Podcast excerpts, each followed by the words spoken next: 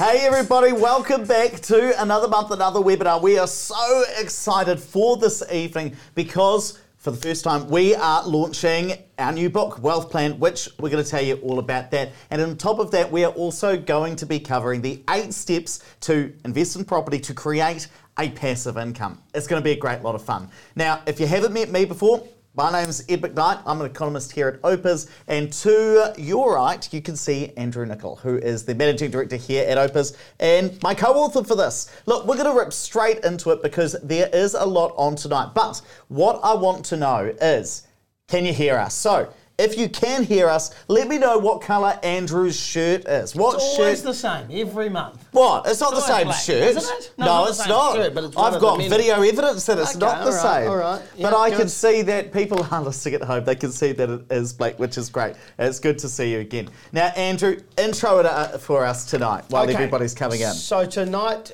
people, we're going to talk about the eight steps to, to build a passive income and retire on real estate, which is the catchphrase of our book, Wealth Plan. Is this the first time everyone's seen the cover of it?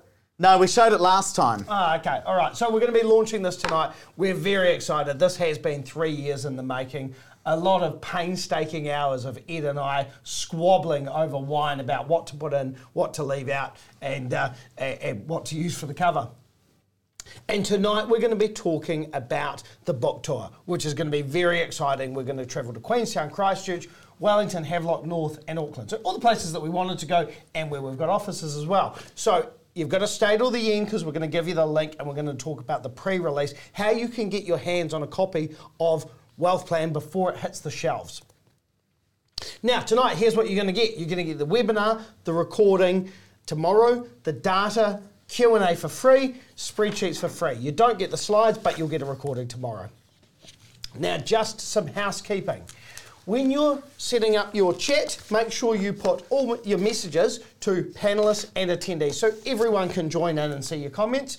And if you've got questions, put them under the questions tab because Ed and I will do our best to answer as many as we possibly can at the end. Now, why should you listen to us? Well, we're the hosts of the number one business podcast in New Zealand for basically three years running now. 4.6 million downloads. We're about to hit 5 million this year, hopefully. We're the owners of Informed Investor Magazine and New Zealand Property Investor. I know a lot of you know that already, but just for any newbies here, um, Ed here, as I said before, is the economist here at Opes Partners, the host of the Property Academy podcast, is a property investor himself, and I'm the managing director of uh, Opes Partners, co-host of the Property Academy podcast, and an avid property investor since the tender age of 19. Now, there are three main things we're going to go over tonight. We're going to take you through the three stages of property investment, and then we're going to take you through the eight steps to build a passive income. And then, right at the end, we are going to release the book for pre-sale for the very first time. We wanted to hold that back before it hits the shelves just for you hardcore fans who have been around since the very start and are here with us tonight and come back every month. So the central premise of that book, the central idea is how do I use property throughout my life to eventually create a passive income? And from working with thousands of investors over the years, we've found that really there are three main stages in life in investing in property. You've got Investors who are right at the start, they're at the starting blocks. We then move on to investors who are running the race. And most of you here tonight, you're going to be in this second section here, and we'll tell you what that means very shortly. Then the final part is crossing the finish line where you eventually create that passive income for life, a permanent passive income. Now, let's talk about the goals for each of these three stages because I'm going to ask you very shortly to identify which stage you're in. So, if you're at the starting blocks, what's your goal? It's to buy your very first home, your starter property, and start to build some equity in it. Now, most of you will have already completed that phase of investing in property. The second phase is to build a portfolio and start to grow your wealth. And most of you will be in this section. Some of you already investing in property, some of you about to take that leap and start doing that before you get to crossing the finish line where you actually get to earn that passive income. And the reason that we sequence these three stages in this order is because usually what's going to happen? Once you've got your first home and you've built some equity in that, you are going to launch off that foundation and start using the wealth within your own home to build that portfolio and grow your wealth. And then after that, you're going to use that wealth that you've created in the running the race section to start earning that passive income. But you can't get you can't just jump to crossing the finish line. You've actually got to have some wealth behind you before you can start earning that passive income. Now, of course, tonight we told you that there are eight steps in total to earn that passive income, and they are broken down like this. Starting blocks are steps one and two, running the race, three to five, and then crossing the finish line, six to eight. And that is what we're going to take you through tonight. Now, I told you before that I was going to ask you to identify which stage you are currently in, but you're probably thinking, well, you haven't told me much about that. How do I figure out which stage I'm in? So, what I want to do is, you know what? Let's take a look at the book. Let's open it up because within that book, which I am gonna pull up Preview. now, We've got an actual preview of the book. yeah, yeah, yeah. I've pulled it up. Here's something I've prepared earlier. Uh, we're going to pull it up here, and I'll just zoom out so you can see it. It's all beautiful and orange, and I know it's a bit fuzzy on Zoom, but here we go. This is one of my favorite tables within the book because you can see starting blocks, running the race in the middle, and then crossing the finish line on the right. And it talks about, well, how many properties do you own? Look, if you don't own a property yet, or you own your own home, or first rental if you don't live in your own home, but you don't have enough usable equity to buy a second property yet, hey, you're in the starting blocks. Typically, you'll have quite high debt levels, and what's your goal at that stage? Buy your first property, build some equity. And here are some just ballpark age ranges. Hey, look, if you're running the race, you own two properties or more, or you own your own home and you're ready to buy your first investment, here you could have high debt, moving to a medium over time, or I tell you what, you're crossing the finish line if you own, say, three or more investment properties, have owned them for more than 10 years, hey, you may be here in the crossing the finish line stage, and that's where you buy some high yield properties and eventually live off the rental income. Just one of my favourite tables from the book. Now, just so that we are able to tune this webinar to where you're at, what I want to do now is I'm going to put a poll across your screens to ask Ah. you which stage you're currently in. The guy that sold you your mouse for the uh, Wellington Property Investors Association is on the webinar right now. Oh, how good. Hey, it's nice to see you again. I actually did check out your YouTube video, by the way, because you're a, a pop star uh, over in your home country, which is pretty Really? cool. Yep, but we'll get into that at the end because we've got to do this. So I'm going to put this poll across your screen now because we want to get a sense of where everybody is within each of their stages of life. So tell me, are you at the starting blocks? Are you running the race? Are you crossing the finish line? Or are you not sure? You'll need to read the book to figure it out because you're not quite sure yet. And once we get, I don't know, 400 odd responses, then we'll close that poll off and share that across everybody's screen as well. Um, I can see just from those preliminary results that there are a lot of you running the race. Of you crossing the finish line, some of you just at the starting blocks, which is awesome too. We've got some stuff for you guys tonight. And in three, two, one, I'm going to end that poll and share those results with everybody. So we can see that about a quarter of you guys at home you're at the starting blocks. That's cool. You're either trying to buy your first property or build enough equity so you can purchase your first investment. About 70% of you, you're running the race. You're either investing in property or you're almost ready to start. That's cool. A couple of you, good on you. 6% of you crossing the finish line. Yay. And some of you are saying, you know what? I need to read the book first because hey, don't quite know yet. That's fine too. That's what we're going to go through tonight. Now, Andrew, you are going to take us through the eight steps to build a passive income. Okay, right. Now, listen, there is so much in this. So we are going to cover this from a high level tonight because we've got limited time and limited attention span, I'm sure. One of the uh, things that Sim from Girls That Invest uh, said about the book is that it's exceptionally detailed and the only property book you'll ever need. So let's talk about step one. That's when you buy your starter property, and it's often your first home. Look, for me, it wasn't. It was the first rental property, and then I just carried on renting. But for a lot of people, this is going to be buying your first home as your starting, as starting property. Step two is when you start to build equity in your starter property. And how do you do that? Well, there are two ways. You either pay down your mortgage as aggressively as you possibly can, or you renovate to add value. You can do a combination of the two of them as well. Now, for those podcast fans that have been listening for years, you'll know that we use terms for this. So if you're paying down your, aggre- your mortgage very aggressively, we call that the mortgage buster strategy. And if you're renovating to add value to your property, we call that cash flow hacking. And again, you can use the both of them together.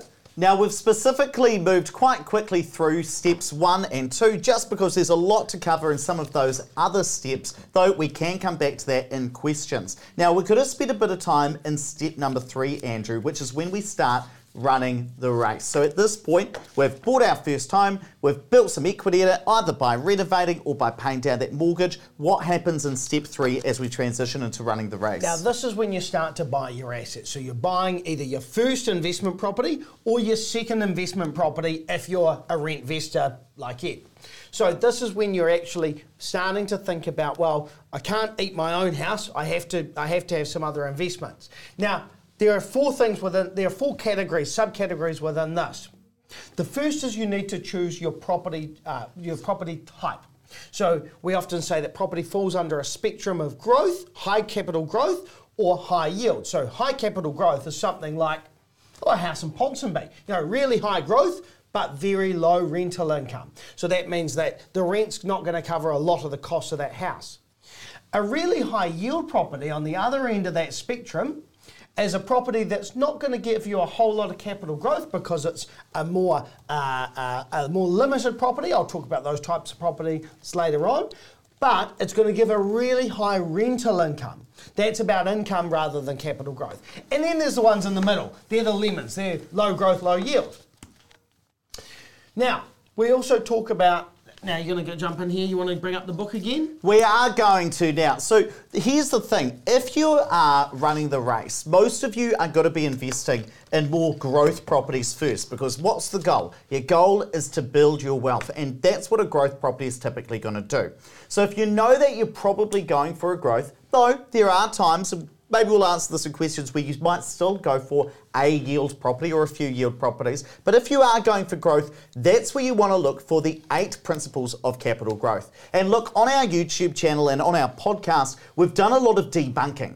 We've figured out a lot of the things that don't actually influence capital growth that much. Things like school zones. You know what? Don't matter. Land size. Surprisingly, doesn't really matter. But there are eight principles of capital growth that do matter. And that's what I'm going to take you through now. And I just need to go off to page 100 of the book to pull it up because there are these eight principles that we have uh, found typically lead to higher capital growth. Just a reminder to put any questions in the questions uh, uh, section, which is just down the bottom, the Q and A, just so that we can make sure we answer them at the end. I'm seeing some of them come through, and I'm trying to jot down as many as I can. But just if we miss anything, it will be because it's not in the Q and A. Cool. So the first thing is, let me zoom in on this, and we mentioned some of this very, very briefly in the uh, email we sent out last week. So, firstly, regions that are nearer to the bottom of their property cycle, hey, they tend to increase faster because what do we know? We know that properties do not increase at the same rate at different times. Here's an example we give of how between 2010 and 2015, Wellington City, hey, hey, hey, it only went up by 3.5% over that time, where Christchurch went up by 30%. Well, it's five years after that, Wellington was up 70%, Christchurch only up 6%. So, what am I trying to get across here? Hey, different cities increase at different rates. So, if you're looking for some nearer term capital growth, you want to be looking for a city that's relatively undervalued. And although this data will naturally change over time, we actually give a full table within that book where we go through what's undervalued at present time. So this is pretty much up to still up to date. You'd see here right now Manawatu Wanganui 12% overvalued. Gisborne don't like the look of that. All Hawke's Bay 11%. Where's looking pretty good?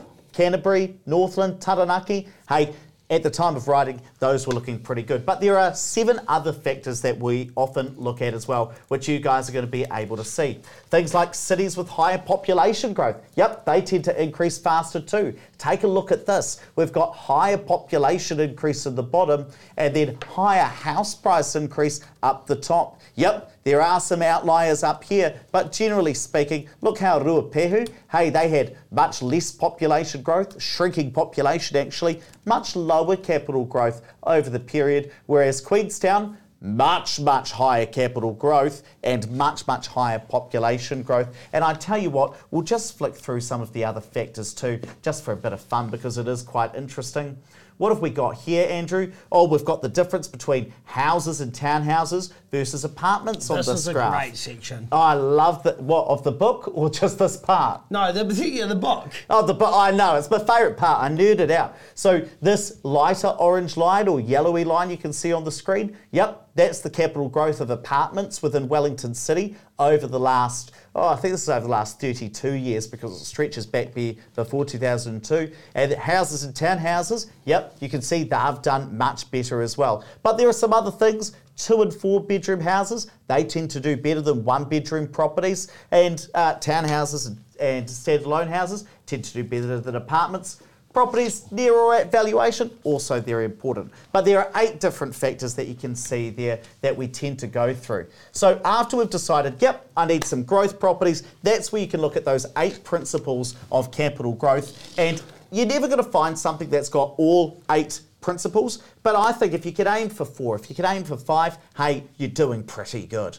But after you've done that, what's Right. the next step when you're buying a property, Andrew? So you've chosen if your growth or yield, you've figured out your eight principles of capital growth because that's what a lot of people are wanting to do to build their wealth. Then you need to find properties that fit your criteria. So you've got to actually go out there and find the right property. And you do this through a few ways. You either go on Trade Me and then probably go to a bunch of open homes. You can approach some developers and find out whether or not they've got something that's suitable or have them design something that's suitable. Or you can use a property investment company like Opes, but doesn't have to be Opes, to find something for you. Then it comes down to the number crunching time, and this is where Ed gets his kicks. This is when you're actually going to evaluate and compare the properties, which is really important because you're probably going to find a few that are uh, uh, better and worse for different reasons. And again, you know, you might have three or four properties that actually meet your criteria. Some of them, you know, in a, uh, you know, might be might be in a better valued area right now, but another one might have better capital growth options might have met six of the, the capital growth factors. So you put them through your return on investment calculator, which you can download on our website if you haven't done that already, opespartners.co.nz slash ROI. And then you put in all your information and it gives you a magical return on investment number, which this this is Ed's love, Ed and my love child. This is years of You didn't write a single formula No, for this I spreadsheet. know that, but I came up with the concept. Oh, that is rich. That is rich. anyway, it is- Anyway, it is you come up with the return on investment number, definitely my brainchild as well, um, and you decide which one makes ma- ma- meets your criteria the most. Now, just one thing I will point, point out here: the highest return on investment isn't necessarily the best investment for you. So that's where you do have to dig down to a bit more information some of the time. Well, what's this? Okay, well, I told you that we'd give you a special announcement. I just want to give you some more details about the book tour because tickets are going on sale tonight. Though I'll give you the link at the end just to make sure that you stick around and keep listening.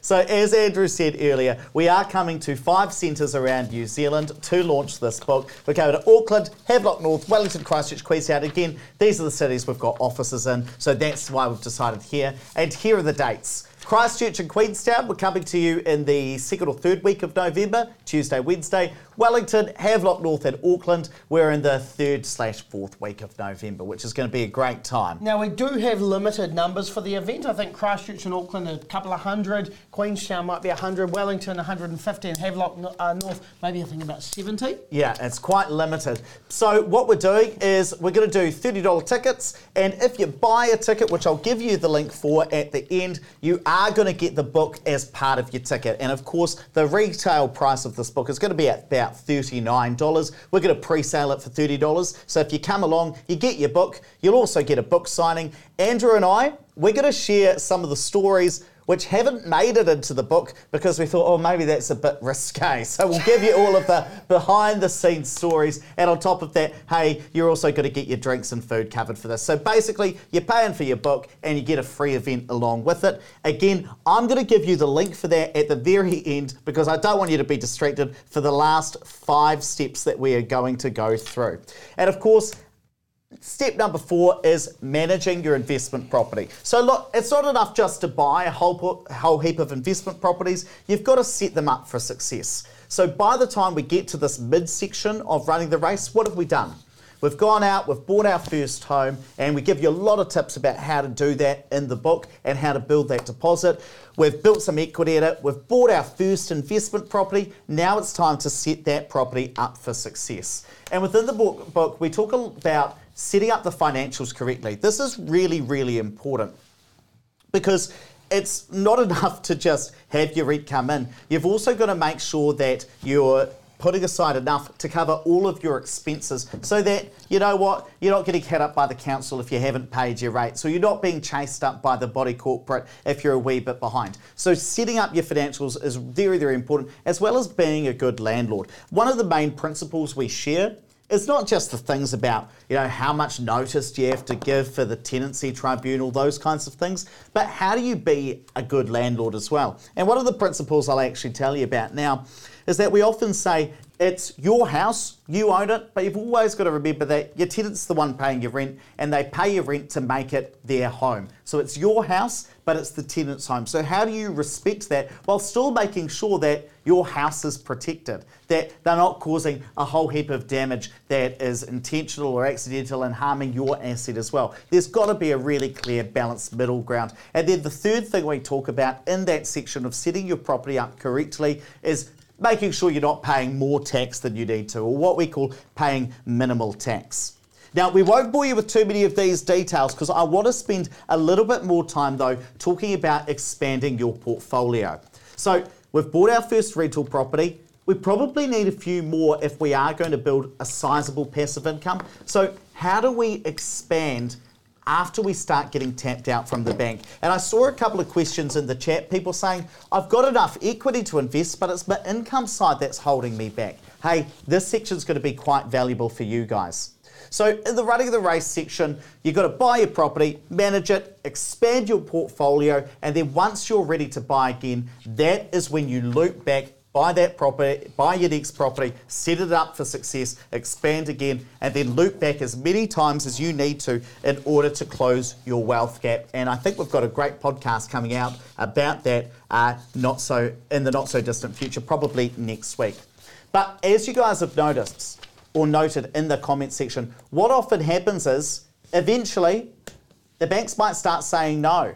That might, and that is usually not just because you might have been tapped out on equity, but more often than not, as you purchase more and more properties, it comes down to the income side. And so we've got a range of strategies that I want to take you through now. Um, because there are two things that can hold you back. Number one, the deposit or the equity side, or the second is the income or the servicing side. And you know what?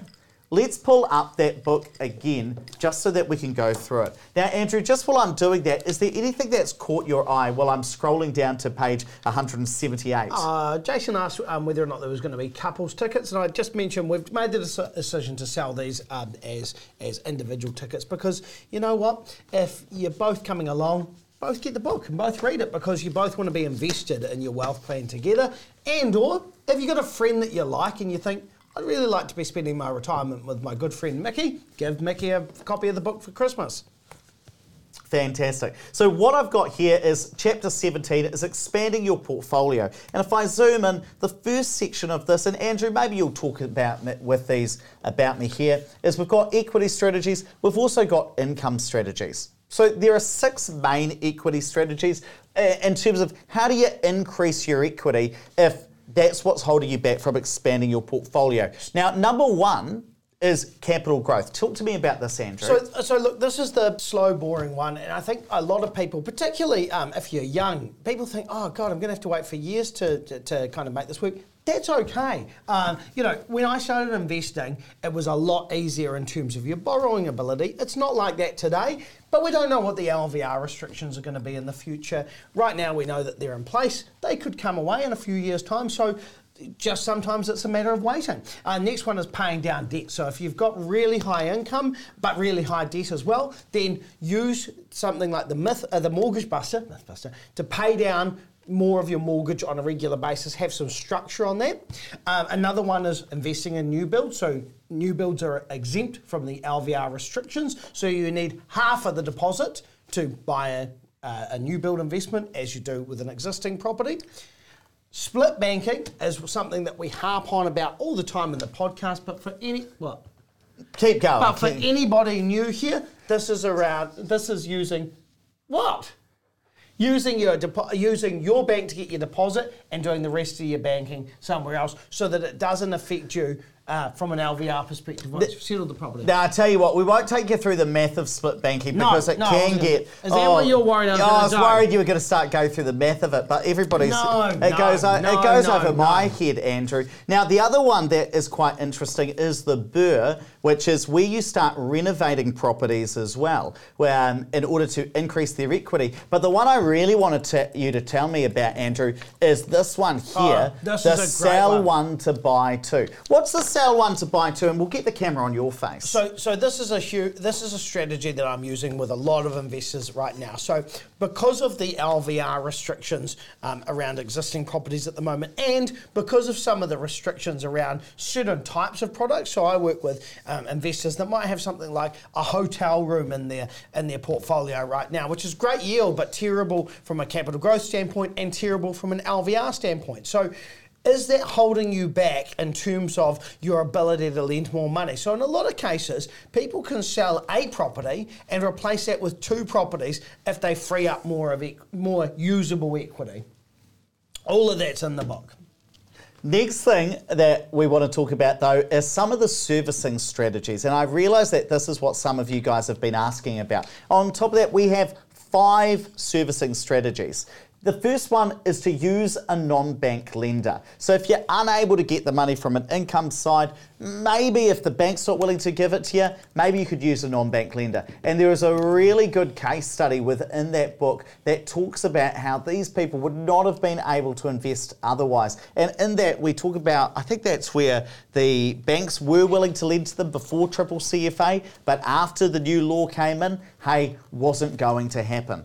But maybe that's not for you. That's where you might decide that. Let's just flick to the next page. Hey, you might need to use what we call the commitment issues strategy. That's where, if you have quite high expenses in the bank size, there are a couple of things you can do to get more uh, money hitting your account and taken account of in the bank size. Things like cancelling unused credit cards. Did you know? God, I love this sentence here. A $10,000 unused credit card can limit your borrowing for properties up to 89 grand. Huge, isn't it? Imagine the difference. I mean, if that puts you into a higher growth region, just having another $89,000 worth of purchasing power, that's massive for a 10K unused credit card.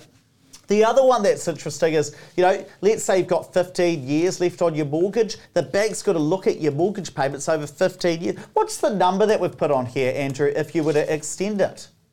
Oh, look at this. If you applied to take that mortgage out from 15 to 30 years on a 400k mortgage, almost an extra 300k worth of borrowing that you could get on there. And just for anyone worrying, thinking, I don't want to pay my mortgage off over 30 years, you don't have to. You just have to have the documented term over the longer period of time.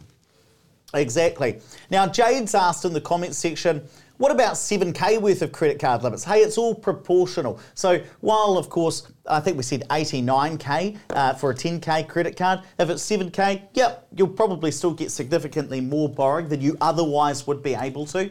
But it's not going to be 89k, it'll be, you know, perhaps 70% of that. Um, things like reviewing your KiwiSaver. This is a really interesting one. If you're putting in more than 3% to your KiwiSaver, there could be an argument to have a think about decreasing that. Let's say you're putting 10% away. Hey, look, if that money's not hitting your account, it's going to decrease your ability to borrow. So there is an argument sometimes to decrease your KiwiSaver, but you'll probably want to have a chat to your mortgage broker about that. Just make sure it's the right situation. And a really interesting one that actually somebody asked about on the podcast the other day, potentially even paying off your student loan early. That's another common strategy but there is a bit to think about because it can impact your equity. Yeah, well, I say uh, one of the biggest things is student loans often are interest free, and so people don't want to suddenly put that on their mortgage and pay some interest. But because of the way that interest, uh, interest, sorry, student loan repayments are calculated, being a percentage of your income, they can seriously affect your uh, lending ability from a servicing standpoint. So, in fact, I was just uh, looking at some investors today and thinking about how the student loan was going to affect their lending ability in the future, and thinking, well, you know, yes, you might pay a little bit of interest on it, but uh, if, if you move it onto your mortgage, but if that allows you to buy three properties rather than two, sounds like a good idea to me. So that's step five, and these are just some of the things. And I realise again, we're moving quite quickly over a lot of content, whereas perhaps in the past, a lot of our webinars, we go deep on a couple of topics. But what we're trying to do tonight is to sketch out the overarching strategy of how do you move through your entire life using property to start to build that passive income. So again, First step, buy your first property, start to build some equity in it. That's step two. Step three is to buy your first investment. Then we start to set it up for success the right way before expanding that portfolio. And this will happen over perhaps even a decade or decades in order to start going through this, and you'll continue doing it. But that's when we are going to get to step number six. Now, we're going to start to slow down here because this is where we really get into that passive income. Now, step six is to sell your growth properties, and Andrew's going to take us through this. I know what you're thinking. You're thinking, Andrew tells us not to sell our properties. You've got to keep them for as long as possible. And in fact, it's really interesting. I was working with some investors the other day that I've worked with for quite a few years now, and I told them to sell a property. Getting it through uh, to them that it was the right thing to do was quite a challenge because everything that we've ingrained in them is to hold on to your property as long as possible. But remember, when you're building your wealth, you're focusing on growth properties. Now you're getting to a point in your life where you want to live off the income. And those growth properties aren't necessarily the right properties to do that. Now, I'll give you an example. Let's take a couple called Steve and Mary. Now, they want to make $100,000 a year passive income every year for the rest of their life. Now, if they buy high yielding properties, which has, say, a gross yield of, let's call it 6%, a net yield of 4%, Remember, they've got no debt on it because they've cashed in their growth properties. They're going to need 2.5 sorry 2.5 million dollars worth of freehold yield properties. That'll give them that 100 grand. Now, if they've still got their growth properties, their houses and townhouses, that's going to be $3.3 million because the net yield on growth properties will probably be a lot lower. You might be a, a gross yield of maybe maybe four and a half percent, take away a percent and a half. Now all of a sudden, you've got to have $3.3 million worth of assets rather than 2.5. So what does that mean? It means you need another third or 33% more net assets to make the same amount of money per week per year. And in this case, we're talking about having to build up an extra $830,000 worth of wealth in order to make the same amount of money. And if you're focused on doing that, if you think, no, I want my growth properties, they've, they've served me well, that house in Rolleston has, done, has done me good, well, that's fine, but you're going to be working longer than you need to if you follow this strategy. Or living on less money, because the thing is, if you had that extra 830k, you know, you would end up with a significantly higher amount of income. Yeah. Uh, and, and look, remember, these assets are going to be passed on to your kids. Or, the, or, or, or you're going to donate them to Opes Partners, uh, uh, the Opes Partners charity. You, you're not going to live on that growth that happens over the next 20, 30, 40 years because it's the assets that are generating the income. So that's why the income is more important now. Not what we focus on when what people are building their wealth, but it's important at this age and stage. So, growth properties, houses and townhouse, they're used to build your wealth. Really important in that running the race. When you get to crossing the finish line, that's when yield focus, that's when you're going to enjoy your wealth. You've gone from building your wealth to actually living on your wealth.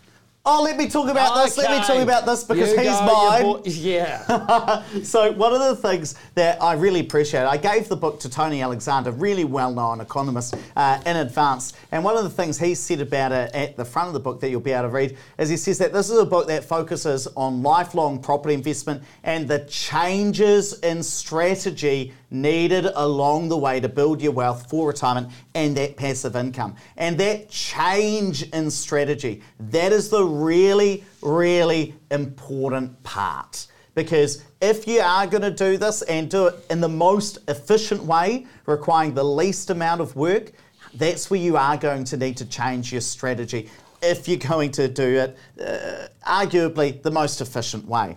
So, what have we done? We've now built up our wealth, we've started selling down our growth properties. Step number seven, and we're going to spend again a bit of time here because it's really important. This is where we create the passive income. This is where we buy our higher yield properties. Yeah, and this is really important because, uh, again, the reason we focus on this so much in the book is because it is a different concept to what we talk about day in and day out on the Property Academy podcast. We're going from buying the stuff with as much growth as possible to wanting to live off that income, where growth is less important, but income is so, so important, and consistency around that. So, this is what we're talking about when we say higher cash flow properties. We're talking about things like student accommodation. We're talking about things like room by room rentals. So, what that means is maybe a townhouse that has five individual rooms with kitchenettes in it and a shared lounge facility. And we're talking about things like dual key apartments. Now, again, some of the names on this uh, uh, on the, on the webinar tonight. I know that you've seen this stuff before, but I want to cover it for anyone new tonight. So this is a dual key townhouse. So this is the step before a dual key uh, uh, apartment. So what I mean by that is you're buying two townhouse. Well, you're buying one townhouses with two individual tenancy titles. So this is uh, an example of what we're doing at the moment. Eight hundred ninety-nine thousand dollars. You've got an upstairs unit and you've got a downstairs unit, and collectively they rent for eleven hundred dollars a week. I think we might have some floor plans just We for anybody who's unfamiliar with this. So downstairs you've got your bathroom, you've got a kitchen, dining and lounge area, and you've got a bedroom. And upstairs you've got all of that again. So the entrance to the top floor goes off a separate separate area. So they're separate tenancies. And upstairs you've got your bedroom over this side, you've got your bathroom over here, and you've got your kitchen, dining, lounge. So the great thing is you can rent these out, even though it's one unit, as two separate tenancies. Now, another reason why this is so important if if you're retired and living off the income is if you have vacancy of a townhouse, you've got 100% vacancy. If you've got a vacancy in this situation, well, you've only got 50% vacancy. So it helps with consistency around income as well. So let's go through the numbers about how this would actually provide that income to live off on that 4% net yield we were talking about. Yep. So the gross yield in this example is 6.3%. The operating costs are about 2%. Now, if you've got no mortgage, well, if you had a mortgage, most of the extra money would go to a mortgage. But in this case, you've got 4.3%, so 6.3 minus your operating cost. By the way, that's rates, insurance, property management, maintenance, all those kind of things. 4.3% is what you get to live on because you don't have a mortgage anymore. You sold your growth properties, paid off the mortgage, and now you've bought this with cash.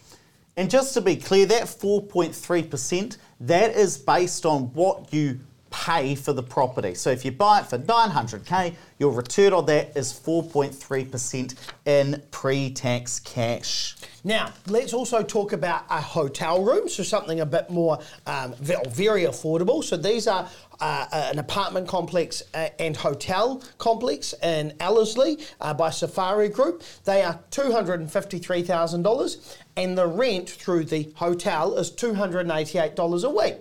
Okay, what do the costs look like on this? So this is the floor plan. It's basically a hotel room that most of you will have stayed at before. You've got your bedroom here, you've got your bathroom there. Now, in this case, the gross yield is slightly lower, 5.9%. Your operating costs are the same, 2%. That leaves you with 3.9% to live on.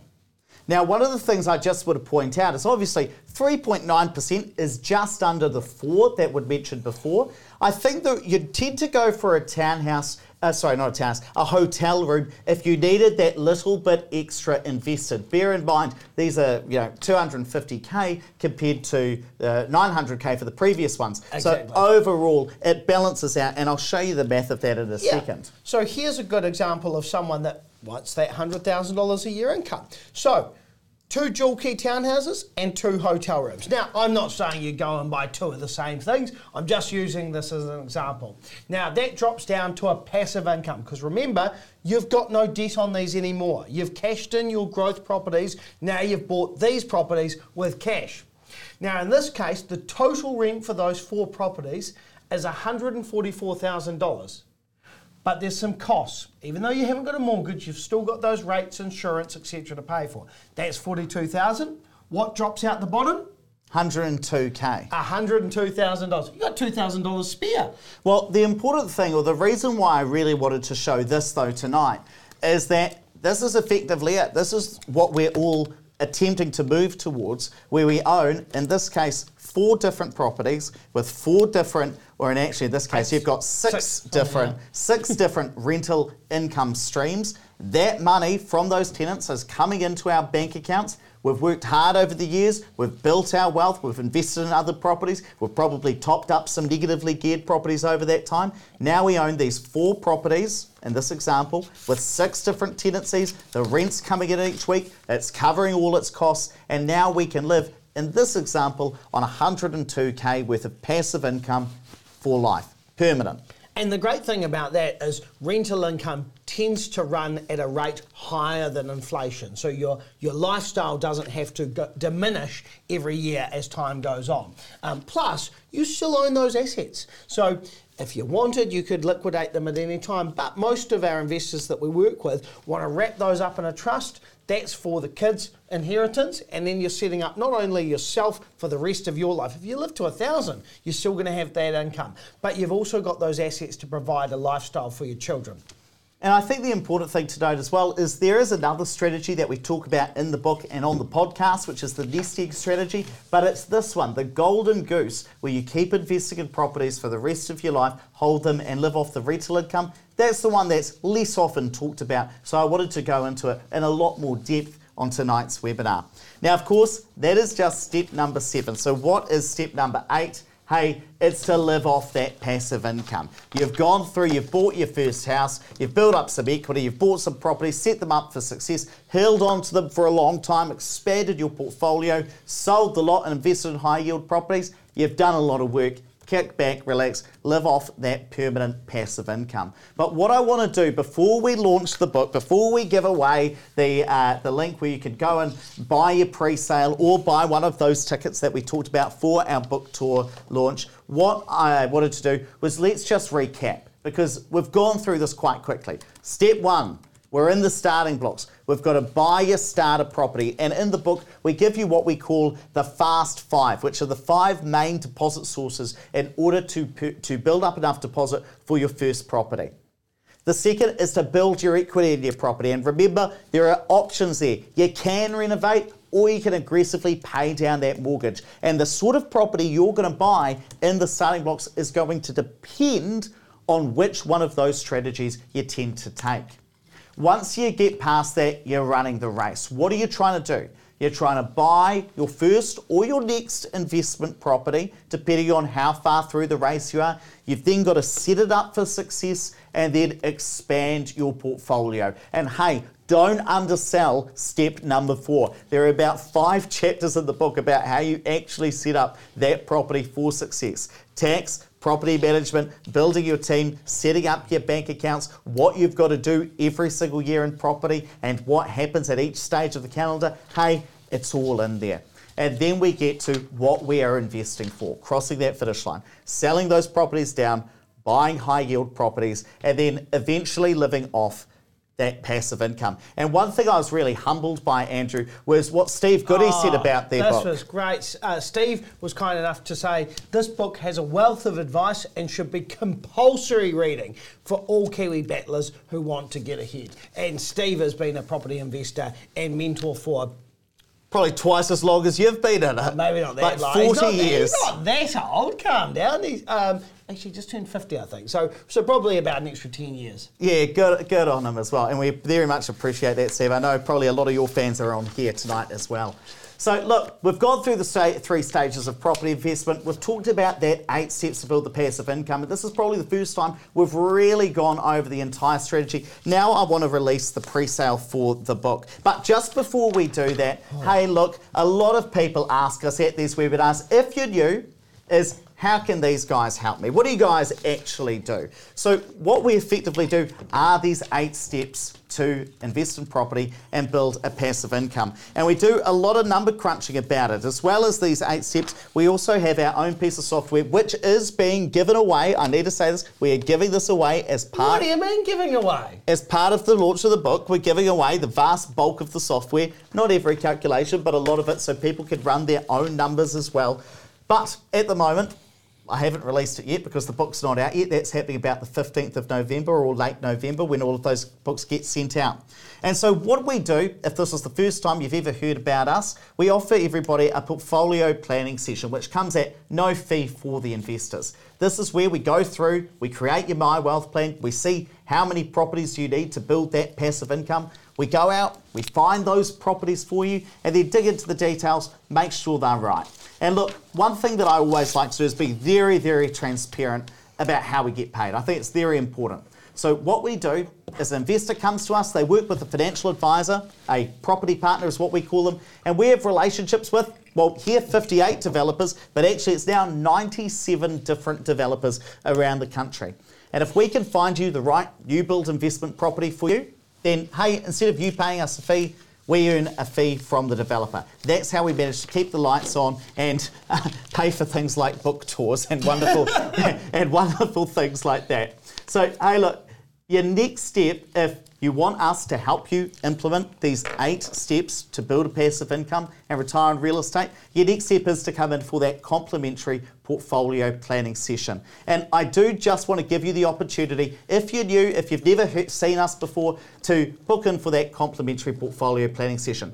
I'm going to put a poll across your screen in the second last one for the night, and it's going to say keen to book in a complimentary session. Look, if you click the top one, Yes, please call me. We'll give you a call. But look, if you're an existing client, if you're already working with us, maybe it's not a good time right now. Hey, click the bottom button. We won't give you a buzz tomorrow. And just to give you that opportunity, I'll just put that poll across the screen now before we release those books. So again, if you click the top one, we'll give you a buzz tomorrow. If you click the bottom one, we won't give you a buzz tomorrow. And uh, that's either way, no trouble at all. So I'll just give you a couple of moments before we release that book. Any qu- other questions just standing out to you while uh, we're waiting for people to click the right button? Oh, Aston Evans actually asked, um, uh, I'll get the exact wording of it. Get the wording of the question up. Um, hey guys, uh, how does strategy approach uh, advice for growing portfolio differ between each property, uh, Opes property consultant, or does it align with the strategies uh, and processes that the company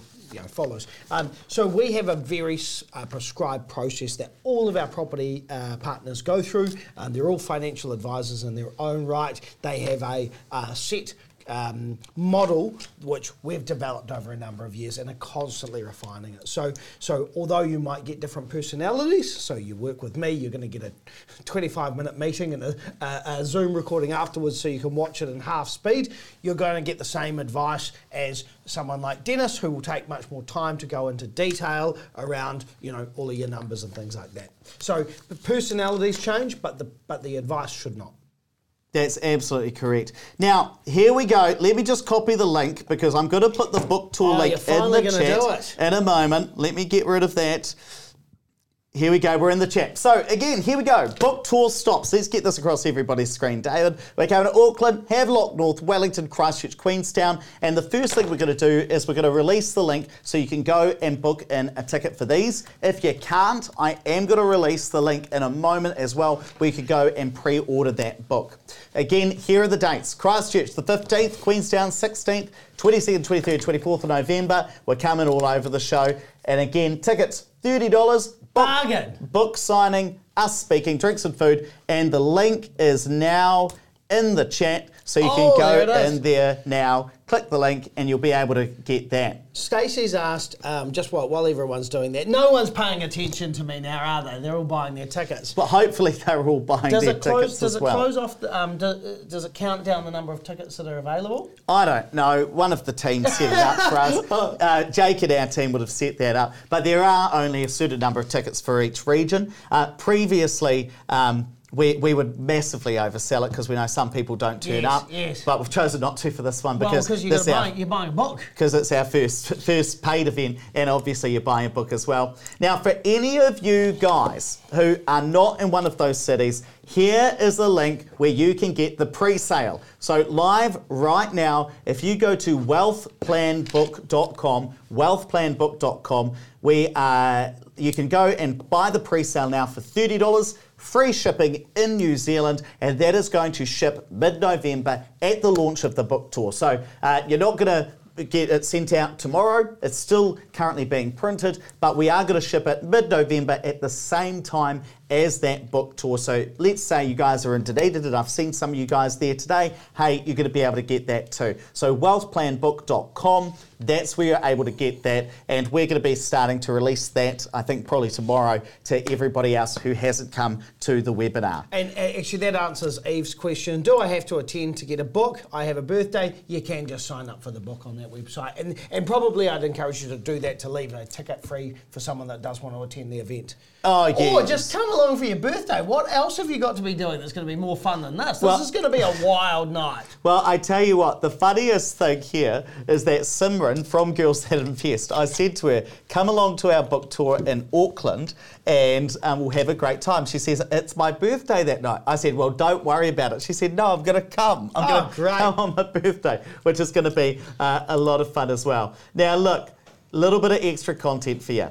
If you don't already, listen to the podcast. Property Academy episode 1125 went today, which uh, went out today, and we did a really interesting new episode format. We did radio talkback. So we actually called up three listeners of the show and asked them their questions uh, as live. Now, if you want to be as part of that, listen to the show and uh, in the show notes we actually put the link in there. And if you do that we might be calling you to answer your question on the show which is pretty cool. The other thing is if you don't already subscribe to our youtube. We put out two new videos every single week and we record two every single week. Uh, and don't do it just for us. Do it for the thumbnails as well. They're always hilarious. But of course here we go you got to buy the book as well. Wealthplanbook.com. We are so proud of this because it sketches out the strategy that we talk about on the podcast.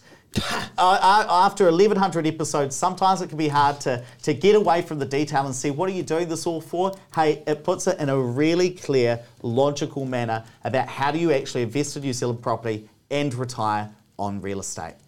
Now, what we're going to do is we're going to jump into questions and answers and say, what else would you guys like to know? And look, if you need that link again for to get your podcast, uh, sorry, not your podcast, your book tour ticket, just let us know. We'll drop it again in the chat if it's gone up a little bit. And thank you so much as well to those people who are saying in the chat. I see. Uh, uh, somebody's booked in three for Havers. For a second, I thought I thought he said Harwood. I was like, we're not going to Harwood. That's where I grew up. But Havelock North. I've seen uh, Sam. You've bought your ticket. Tracy, you've bought your ticket. Uh, really, really good stuff. Really appreciate that. Thank you for the support. We look forward to seeing you there. Let's jump into questions and answers um, now. Stacey asked a question How do you get over your fear of buying your first rental property? And this is actually top of my mind because um, I appeared on um, someone else's podcast today um, where for 90 minutes I talked about the journey of building Opes and, and building wealth and, and the trials and tribulations, the things that went right and wrong. And um, It's really scary. Buying your first property will be one of the hardest things you ever do. Um, the way you can do that, the way you can make it easier is educate yourself as much as possible. Get familiar with what it is that you're actually wanting to achieve because buying a house for someone else to live in has no immediate benefit. So you've got to think about okay, if I'm buying for growth, what do those parameters look like? Follow the uh, the detailed descriptions in the book, particularly if you're doing it yourself, and then get out there and do it. Because I tell you what, the longer you uh, uh, the longer you procrastinate doing it, the longer you have to work, and that doesn't sound that fun to anyone. Now, did you just answer Nikki's question? Uh, what was Nikki's question? I'm going to ask you Nikki's question there. So, right. Nikki asked, why don't you recommend high yield properties for young people? Is high growth better? Uh, uh, it- it's not that one's better or, or, or worse, it's just that one's better for a particular si- si- situation. So often with higher gr- uh, yield properties, you need higher deposits, often but not always. That's one thing. So you need to be doing that with cash is probably is probably the, the biggest thing to consider. But also, if you've got a 20, 30, 40 year time horizon, you will make more money out of a growth property. You'll make more money net of, of your, uh, uh, so your capital growth plus your revenue, you'll make more money out of growth properties than you will yield. Now, Ed did a, an excellent video. This was one of his best videos where he talks about the difference between growth and yield. And um, you'll be able to find that on our website. What, what's it under? YouTube, youtube.com. Under the YouTube, under growth versus yield Opes Partners. And if you haven't seen that one, it was a couple of weeks ago. Everyone should go on and watch that because it really outlines it. We do in the book as well, but uh, something a bit entertaining about Ed getting so passionate about growth properties. I do get quite into it. Now, Taylor, you've asked a really great question that I just want to read out, and I'm trying to find the right part in the book. Taylor's asked Do you have examples of your strategy working through to completion for any clients that you could share? A lot of the case study Sundays, and you are you did write about this, Taylor. A lot of the case study Sundays talk about putting the plan together because that's where a lot of people are at. But are there some examples of where people have actually gone through and done this. I just want to pull up this directly from the book because there are a lot of case studies in this book. So this is one, and I'll just give you the details. I know you're looking at a wall of text, so I realise that. But this is one where Andrew, you'd met Tanya uh, when setting about up Opes back in 2013. Now Tanya uh, was 57 at the time. She'd owned two properties that she'd bought when she was about, I think, 47. And she'd obviously bought these quite cheaply. But Tanya was a single mum, pretty average income earner at the time. And over the next couple of years, I think in here you talk about, here it is right here, uh, you purchased a couple of extra properties that, sh- oh, these are the ones that she'd bought. And Tanya had done some of the heavy lifting, and she bought an extra two properties. Now, the interesting thing here is she bought in total four investment properties. Four investment properties over time. This would be a bit harder to do today on a single income, uh, given that properties are more expensive, but this is what worked for Tanya. And here she bought an extra two. One in Christchurch for 400k. I think four years Those later, 2017, Wellington, 525. That was an apartment. Now here, what was what did she end up living off? She made 2.1 million dollars. Her properties increasing in value, and here we go. Together, all of the rental properties after she crossed the finish line, 79 grand is her passive income. Um, and I think it's really cool that now Tanya, and of course we changed her name to protect her privacy, but uh, Tanya now can spend time looking after her grandkids, living life to the full. Of course, she still gets superannuation on top of that 79 grand. She's living a pretty cool life now because she's got two apartments, just paying her out money, paying the rent, and uh, she lives off that now, which is really cool, on top of New Zealand superannuation. So that's a really cool example of where single mum, four properties in total over time, you know, invested over a 15 year period, slowly picked them up when she could, and you helped her out. 79 grand's her passive income now, which is pretty I've, cool. I've seen so many questions about the audio version of the book, and, and I'm guessing people want to have the Kindle versions as well. Um, Kindle version release, when are we thinking we can get that done by? We're going to do the Kindle version release probably in about February next year. Right. So, what we're doing is the book is likely to hit the shelves about February next year. But what we wanted to do is rather than wait um, to, to release it, for all of you guys who have been with us for years, been waiting for this, been coming to these webinars, been listening to the podcast, opening the emails, we wanted to get it out early. So I expect the Kindle will probably come out about February, same time as we release the book to the wide world on the on the uh, shelves in bookstores as well. Audio version, I'm hoping that Andrew is going to say yes and record that with me over the Christmas I holidays. I knew you were going to say that. I knew exactly where you were going. Any excuse to spend more time together. I just can't believe you guys are so off your head that you want to hear 14 hours of Ed and I yelling at each other. It'll be eight hours. It'll be about eight hours I of know, us yelling at each but it'll be about 60 hours of time together. And when else can we do it other than over the Christmas holiday? But yes, you can get that past Lauren and we can do that together. Well, excuse me, you're the one complaining. It's producer David over here who's going to have to edit all of the audio. Yeah. Honestly. No, but we will get an audio version done for you guys Yeah. as well because I realise that quite a few of you guys, you've come to us from the podcast, you prefer to listen to things. Totally get it. We'll read it out for you guys as well. Um, What else? Oh, what's Jade said? Trust me, we don't want to hear a monotone Amazon narrator. no, you're definitely not getting that. Now, come on, give us another question. right, all right. Um, if your view of uh, the new build investment properties are, are best in the long term, what issue do you see with selling townhouses in the in the long term future? So I guess that question actually goes to another one as well that I read, which is um, townhouses and kind of uh, the suggestion that there might be an oversupply. And I understand this question because there's lots of townhouse developments going on, right, all over the country. So what happens when Ed and I uh, have the same question come in a bit? we go and do a bunch of research. When I say we, Ed goes and does a bunch of research. And we did an article which was released a couple of weeks ago. This is this is some of Ed's finest work, which is are there too many townhouses being built in New Zealand? Ed, do you want to talk about that? Now, one of the things that we did was we, of course, we recorded a video on it as well. But what I want to show you is I wanted to see. Look like you've been into some weed brownies in that photo. Excuse me, I've never done drugs No, in my I, know- I life, and I'm that, not about to start. that's what I'm saying. Now, is there an oversupply of townhouses? We've got this question so many times, so we went out to see whether that was actually the case. Now, one of the things that people often ask is is it going to be difficult to sell a townhouse? Now, when, you, when I thought about this, I thought, okay, what would be some evidence that it ta- that what would be some evidence that it's harder to sell a townhouse? And probably the best one would be some combination of how long it takes to sell a townhouse compared to a house, and also the price as well. Are we seeing townhouse prices keeping up with uh, with the likes of houses? And what do we see here? Well, townhouses don't actually take significantly longer to sell and haven't since 2002.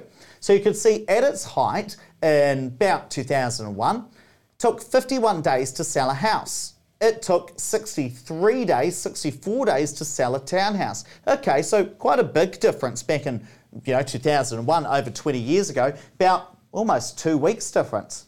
But what do we see since then? We're seeing these two lines converge together as people are more likely to buy townhouses today because they're changing their preferences, because they're relatively affordable. Even over here, 2019, there was at max a four to five day difference between how long it takes to sell a house versus a townhouse. Today, let's take a look at this. Actually takes longer to sell a house compared to a townhouse. Now, what's my point? Not that, hey, look, it's always going to be uh, take a shorter amount of time to sell a townhouse on average. No, no, no. But as society is changing, as our living preferences change, people are just as willing to buy a townhouse as a house. And I've actually been reading uh, most recently a doctoral thesis from somebody in uh, Victoria University who surveyed 450 Wellingtonians to talk about their changing preferences. Now, this was Christchurch, but I've also run the numbers for Auckland as well. Hey, same thing. After two- 2002, very little difference between them. Yep, Takes a couple of extra days to sell townhouse in Auckland, but no significant difference. On top of that, let's take a look at changing prices over time. So this is uh, the change in townhouse sales prices compared to houses. You know what? Not a lot of difference. Not a lot of difference at all. So nothing here telling me that it's actually harder to sell a townhouse or a house. Some people will, will say it on Facebook groups and things, but I want to see their data before I start to believe them. Andrew, let's come to you, buddy. I've been t- typing away frantically as many as I possibly could. Um, Brian, I'm just going to answer yours. Brian Henderson said, Hi, we paid a deposit um, to get a new build townhouse. Thank you, Opes. Um, but it was back in April before GIB shortages and triple CFA changes. Should we be worried about getting approved for the rest of the mortgage amount? Um, which is a common question. And, and because there are been delays over the last 18 months because of this thing called COVID, that we're finally through the tail end of it. Um, people are being a bit more conscious about getting their loans approved. What I'd say, Brian, is if you're not use, already using a mortgage broker, do that now. Go and engage with a mortgage broker and talk to them about getting your approval done. If you're within 12 months of the build complete, there are banking options available for you. And actually, there are Bank, uh, there is one bank which will do a 24 month approval. Uh, and there are other tricks like being able to order your loan documents in advance so your loan is actually locked in. So, um, preparation is probably the answer to that question, Brian. You know what's hilarious? I've just seen in the chat as well, Andrew, that Jade has said make sure you pre-order your book if not attending a, a tour spot in capital letters before 15th of November, pre-launch special. Can I just point out that Jade is not a staff member and I really appreciate that she's gone ahead or he's gone ahead and done that. What's happened? It does. Now, Jade here said, make sure you pre-order your book. Jade's, uh, she, she, thank you, Jade. Yeah. Jade's, I just want to point out, like, Jade's on staff just a fan, and I really appreciate that. Oh, Thank which you. Jade is it? Oh, look, mate, Okay, all right, questions. all right. Well, that was a question. How's that not a question? Okay, I've got one for you. You're showing your Lis- bad colours today. Listening, listening to the CoreLogic, looking to the core, listening to the core. This is for you. Are you listening? Listening to the CoreLogic boys, they reckon from data that that we have reached or started to reach the end of property doubling every seven to 10 years. Rough growth of 6% will be looking more like 4% going forward. Thoughts on that, Ed?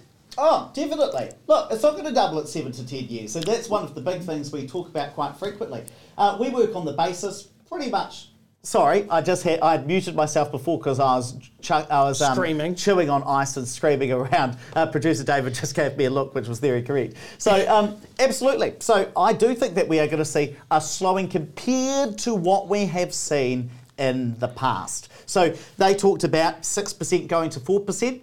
Yeah, not too bad. Often we talk about, say, a 7 or an 8% in Auckland going down to 6%. We often talk about a 6 to 7% going down to about a 5%. And I'll tell you how we typically make that up. But just before I do that, in the, you're talking about CoreLogic saying 7 to 10 years, prices had doubled in the past, so we expect that to slow. Our basic assumption for all of New Zealand, excluding Auckland, is property doubling in price every 15 years. And in fact, when we had Tony Alexander, uh, another economist, on our podcast not too long ago, we talked in quite a lot of detail about this. And we were talking about 5% everywhere except Auckland, 6% in Auckland. He said, that lines up with what I've been saying. And for example, the 5% everywhere else, like Christchurch, Wellington, we kind of say inflation of 2% a year. Yep, that'll go into house prices. Household incomes on average going up by 4 to 4.2% per year. So increasing incomes, yep, that allows house prices to go up as well because we can all borrow more. But then on top of that, perhaps another 1% for population growth, depending on where you are in the country. So certainly I don't disagree with the CoreLogic guys or the infometric guys. And we've actually got a great YouTube video as well talking about is it the end of capital growth?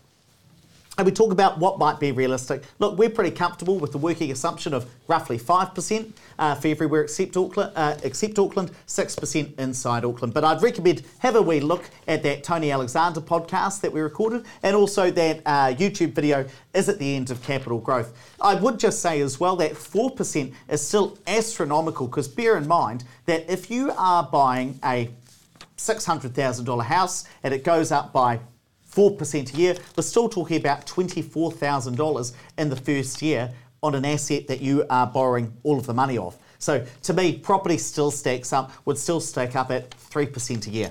We're going to come to your next question, Andrew. Joe's asked the question. Oh, uh, sorry, and I just do just want to add there. Remember, when you're doing your own numbers, I mean, we will, if you're working with someone like us, um, or if you're using one of our tools, we'll tell you what we recommend you use as a baseline assumption. But everything's unlocked. Everything's in your control. If you're not comfortable using a 5% capital growth rate as a long term growth rate in somewhere like Christchurch, change it. Change it to 4%. See what the numbers look like on that, or change it to 3.5. That's why it's unlocked, so you've got any ability to change it if you think you've got a better idea than us. Most things are unlocked, but not everything's unlocked. Not everything's Mainly unlocked. because I don't want people to steal my formulas. Because in the background, um, uh, uh, hidden away is about 100 lines of formulas that calculate things like tax. So that's the reason why I lock it down because um, A, I don't want people messing with my formulas and breaking it and then saying, Ed, why doesn't it work? But also, I also don't want some people stealing my formulas either. My formulas. Um, Tony, Tony asked, um, I've just turned 50. Happy birthday. Um, am I better in investing in capital growth rather than yield? Uh, it will be my first investment property. So, um, Tony, generally speaking, uh, without knowing your, your situation, the answer to that is yes, growth is what's going to make you more wealthy, particularly if this is a 15, 20 year investment. Nikki's asked, will you give a sneak preview of the book in uh, New Plymouth next Tuesday? Hey, Nikki, first of all, great to see you. I know you're the, I think you're the president of the Taranaki Property Investors Association. And for anybody else tuning in from New Plymouth, we are coming to the Taranaki Property Investors uh, Association on Tuesday next week, which is going to be a lot of fun. So hopefully you can come along to that because we will have a really great time. Um, but yes, we will give you a wee sneak preview of that book. And I don't actually, have we decided on a topic for that yet? Uh, mate, this is how we've decided on a topic. We'll get through Monday's uh, uh, podcast, and it's your birthday, so we're going out for dinner afterwards. The next morning, you'll turn up to the office grumpy. then you'll decide on a, a, a topic. I'll give you another suggestion. You'll say you're doing it your way, and then you'll punch away on the airplane, yeah, like swearing under your breath at yourself, and then we'll turn up and we'll present. Yeah. And it It'll, will be excellent. yeah, it'll, it'll be a great time. Um, uh, if uh, F- Fee Sim said, um, can you counter uh, counter effect low yield and high growth areas by short term renting? Um, so, so that's like if you've got a house in Ponsonby, can you get a higher yield by doing something like an Airbnb? And someone asked an op- opinion of Airbnb. Look, they have their place. We've done lots of uh, podcasts on this that you can search on our uh, on our library on our website. Generally, no. Um, or, or you can to a certain effe- uh, uh, uh, extent, but I'd just buy right in the first place. Um, there are so many other factors with Airbnb that are outside of your control, like local councils changing things around. Um, is there a section on the book on this as well, Ed? What's that? Oh, I thought you were looking for it. Um, I think that uh, um, Airbnb definitely has its place, but it's not something that I would probably um, hedge all my bets on. No, we don't talk a lot about uh, Airbnb within the book. It's not one of the core strategies. But there was a great question from, and I hope I pronounce it right. If not, I apologise, uh, Ramanan, uh, which was what reasons or scenarios would someone running the race buy a high yielding property instead of a growth property? And that is a really good question because there are some examples. And so I've just searched up the book and I'll get this across your screens about the concept of a wealth wheel. Now, we've used really simple numbers here, even though at today's interest rates, uh, uh, it wouldn't work out exactly like this, but in a more normal interest rate environment, it would. So, if you, and it's this concept of building a wealth wheel. Now, let's say, and again, I'm using simple numbers here, that your growth property costs you $100 a week, and that's because it's negatively geared, and maybe you've got two of them. So that's costing you $200 a week. Again, simple numbers. Maybe you go and buy a higher yield property, and maybe that earns you $200 a week. So this is where you could use the yield property to pay for the two growth properties in what we call a wealth wheel. So if we come back to that uh, scenario or case study I shared of Tanya earlier on in question time, her fourth property was a high yielding apartment bought for 535k in 2017 in Wellington, and that was specifically for this situation where she was using the higher yield property to pay the top ups for the negatively geared growth properties. So that is one of the situations where that would be totally appropriate. So thank you for that question. It's a very, very good one. Uh, what are you tapping away to at the moment, Andrew, that you can Um, answer live at, for everyone? At what point? Uh, at, po- at what point would you look at getting an external property manager, e.g., one house versus five houses? As soon as you got your first, as soon as you have your first investment, is my answer to that. Um, Shanae said, "Hey guys, hypothetically speaking, if income is good, but I came up short on deposit." For an investment property, once the property is ready to complete, say there was a drop in the price or something like that, are there options to bridge that gap? to make up the 20%. So um, there are always uh, options like non-bank lenders, which you could investigate. I think we did a podcast on this recently. One option that I've um, done in the past is I've involved other people. So what might happen is I might say, right, I need a $200,000 investment for a million dollar property in, in Auckland, for example, but I've only got $100,000 to put towards that. Great. Rope in a good friend like Ed, get another 100,000 out of him, and then share in the profit. Good luck. And share in the deposit. Um, so that's, I think doing things collectively is going to become a lot more normal. Um, yes, you have to share in the profit, but because you're sharing in the risk as well, I think that's a great way of doing something like that. Or go and ask mum and dad if, if mum and dad have got some money to lend you. Now, Anonymous attendee asked a really good question. I'll answer it, but then I also want your opinion on this, Andrew, as well. And it's a good question. I want to answer it because a lot of people ask this. Are the properties that we recommend here at Opes Partners more expensive than the open market since we're getting paid a fee from the developer? Very common question. Don't mind answering it all. The answer is no, and I'll tell you the reason why. Firstly, there are a lot of properties that we recommend to investors that are exclusive to Opes. They're not released on the open market, aren't advertised anywhere because they are there for the investors that come through our service. And the reason a developer might often do that is because we work with up to a thousand different investors uh, across the country every single year. We've got investors who are keen to invest, ready to invest, ready to go. The second thing that you've got to remember is that every single property sold in New Zealand has a transaction fee attached to it. Either you're going to pay a real estate agent to move that property on, or the developer might have to market that property themselves. They might have to pay uh, commission to one of their sales team if they've got a sales team there. So every single property transaction in New Zealand has some sort of fee associated with it. And so it's the same as everywhere else. What else any other thoughts specifically on that one, Andrew? Look, I, I, honestly think that using a service like us is like using a mortgage broker. So if you you can absolutely go to a bank yourself, you can absolutely get what you ask for from the bank. But often we don't know what to ask for when we go to the bank, and that's why some people end up with a different mortgage structure than they want. Now. The bank pays a mortgage broker for introducing that business. It's exactly the same when we're doing it with a developer. Um, and the bank if you go to them directly, they've still got costs as well. They've got staff, they've got offices, they've got company cars, they've got holiday pay, they've got all those same costs as well.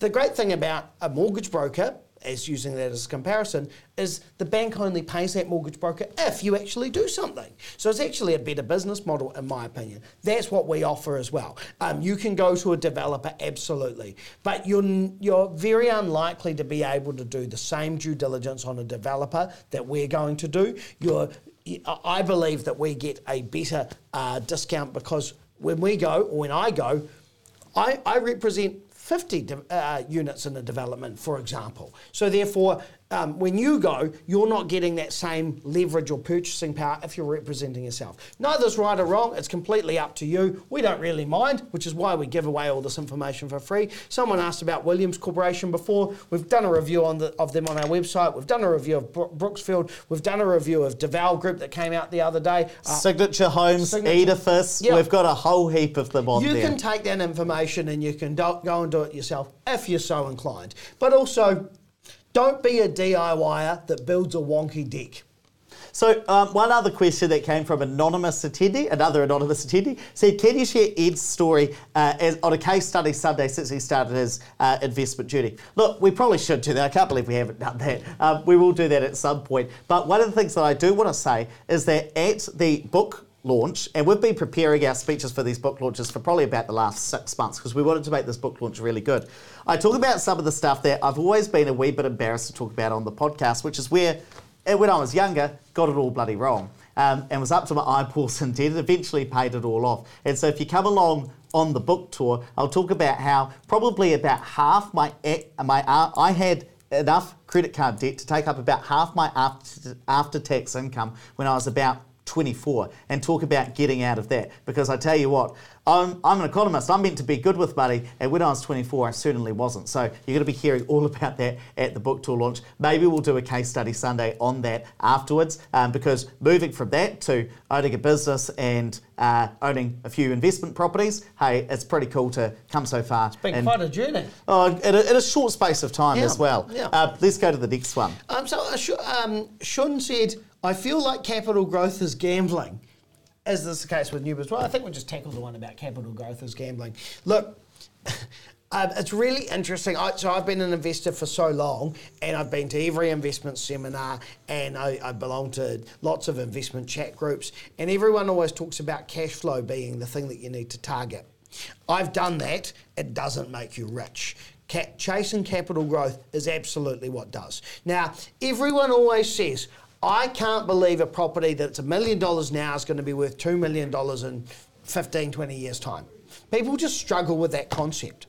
But I tell you this if you've been in the property market for 20 years, I guarantee that million dollar house that you own today, when you bought it for 500,000, if someone said it would be worth a million dollars, you'd think they were off their head.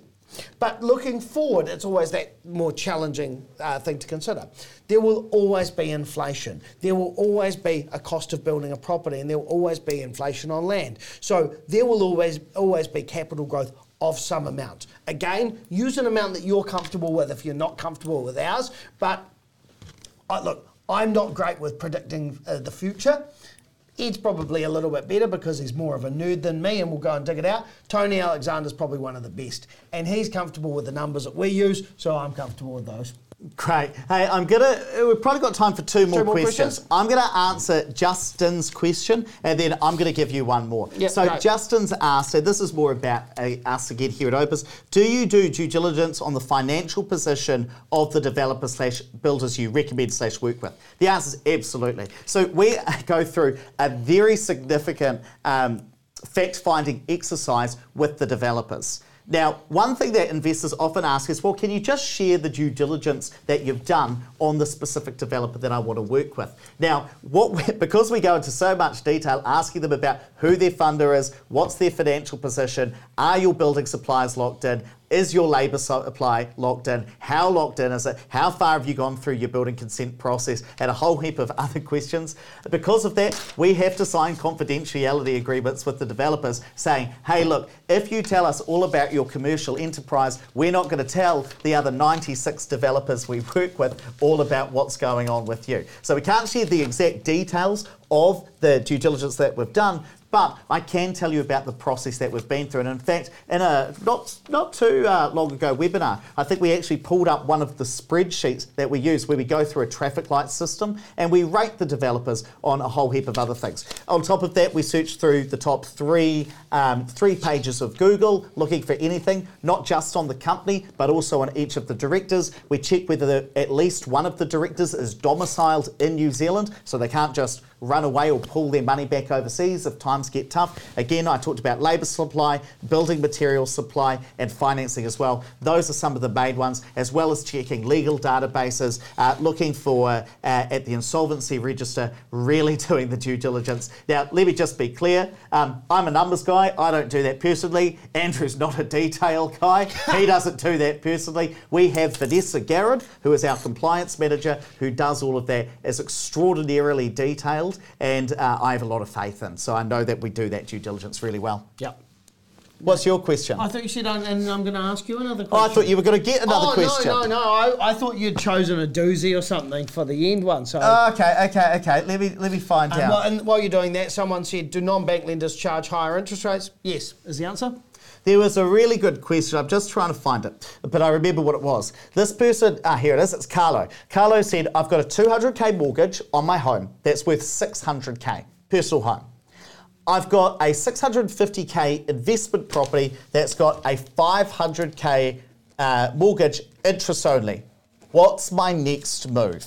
Um, if you're with one bank, then you need to split bank, and that will free up usable equity in your owner occupied. So at the moment, if you're with one bank and they're cross secured, your challenge is that uh, because of the LVR, uh, LVR restrictions, your usable equity for your own house is being sucked up from your rental property. So if you pick that property up and you move it under the dollar for dollar refinancing rule, you're going to free up usable equity in your house. That'll allow you to buy the next one. Talk to Catalyst Financial about that. Um, they've got a service called Investment Ready, which will help you get into a position where you are buying your next rental property.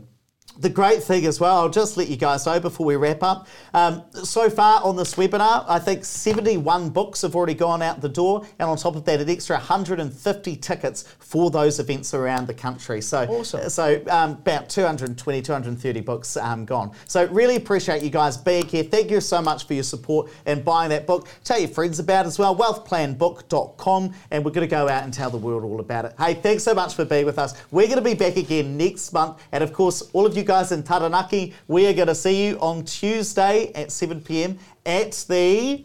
I think it's the Copthorne, but I probably got it wrong. Sorry about that. see you guys later. Bye now.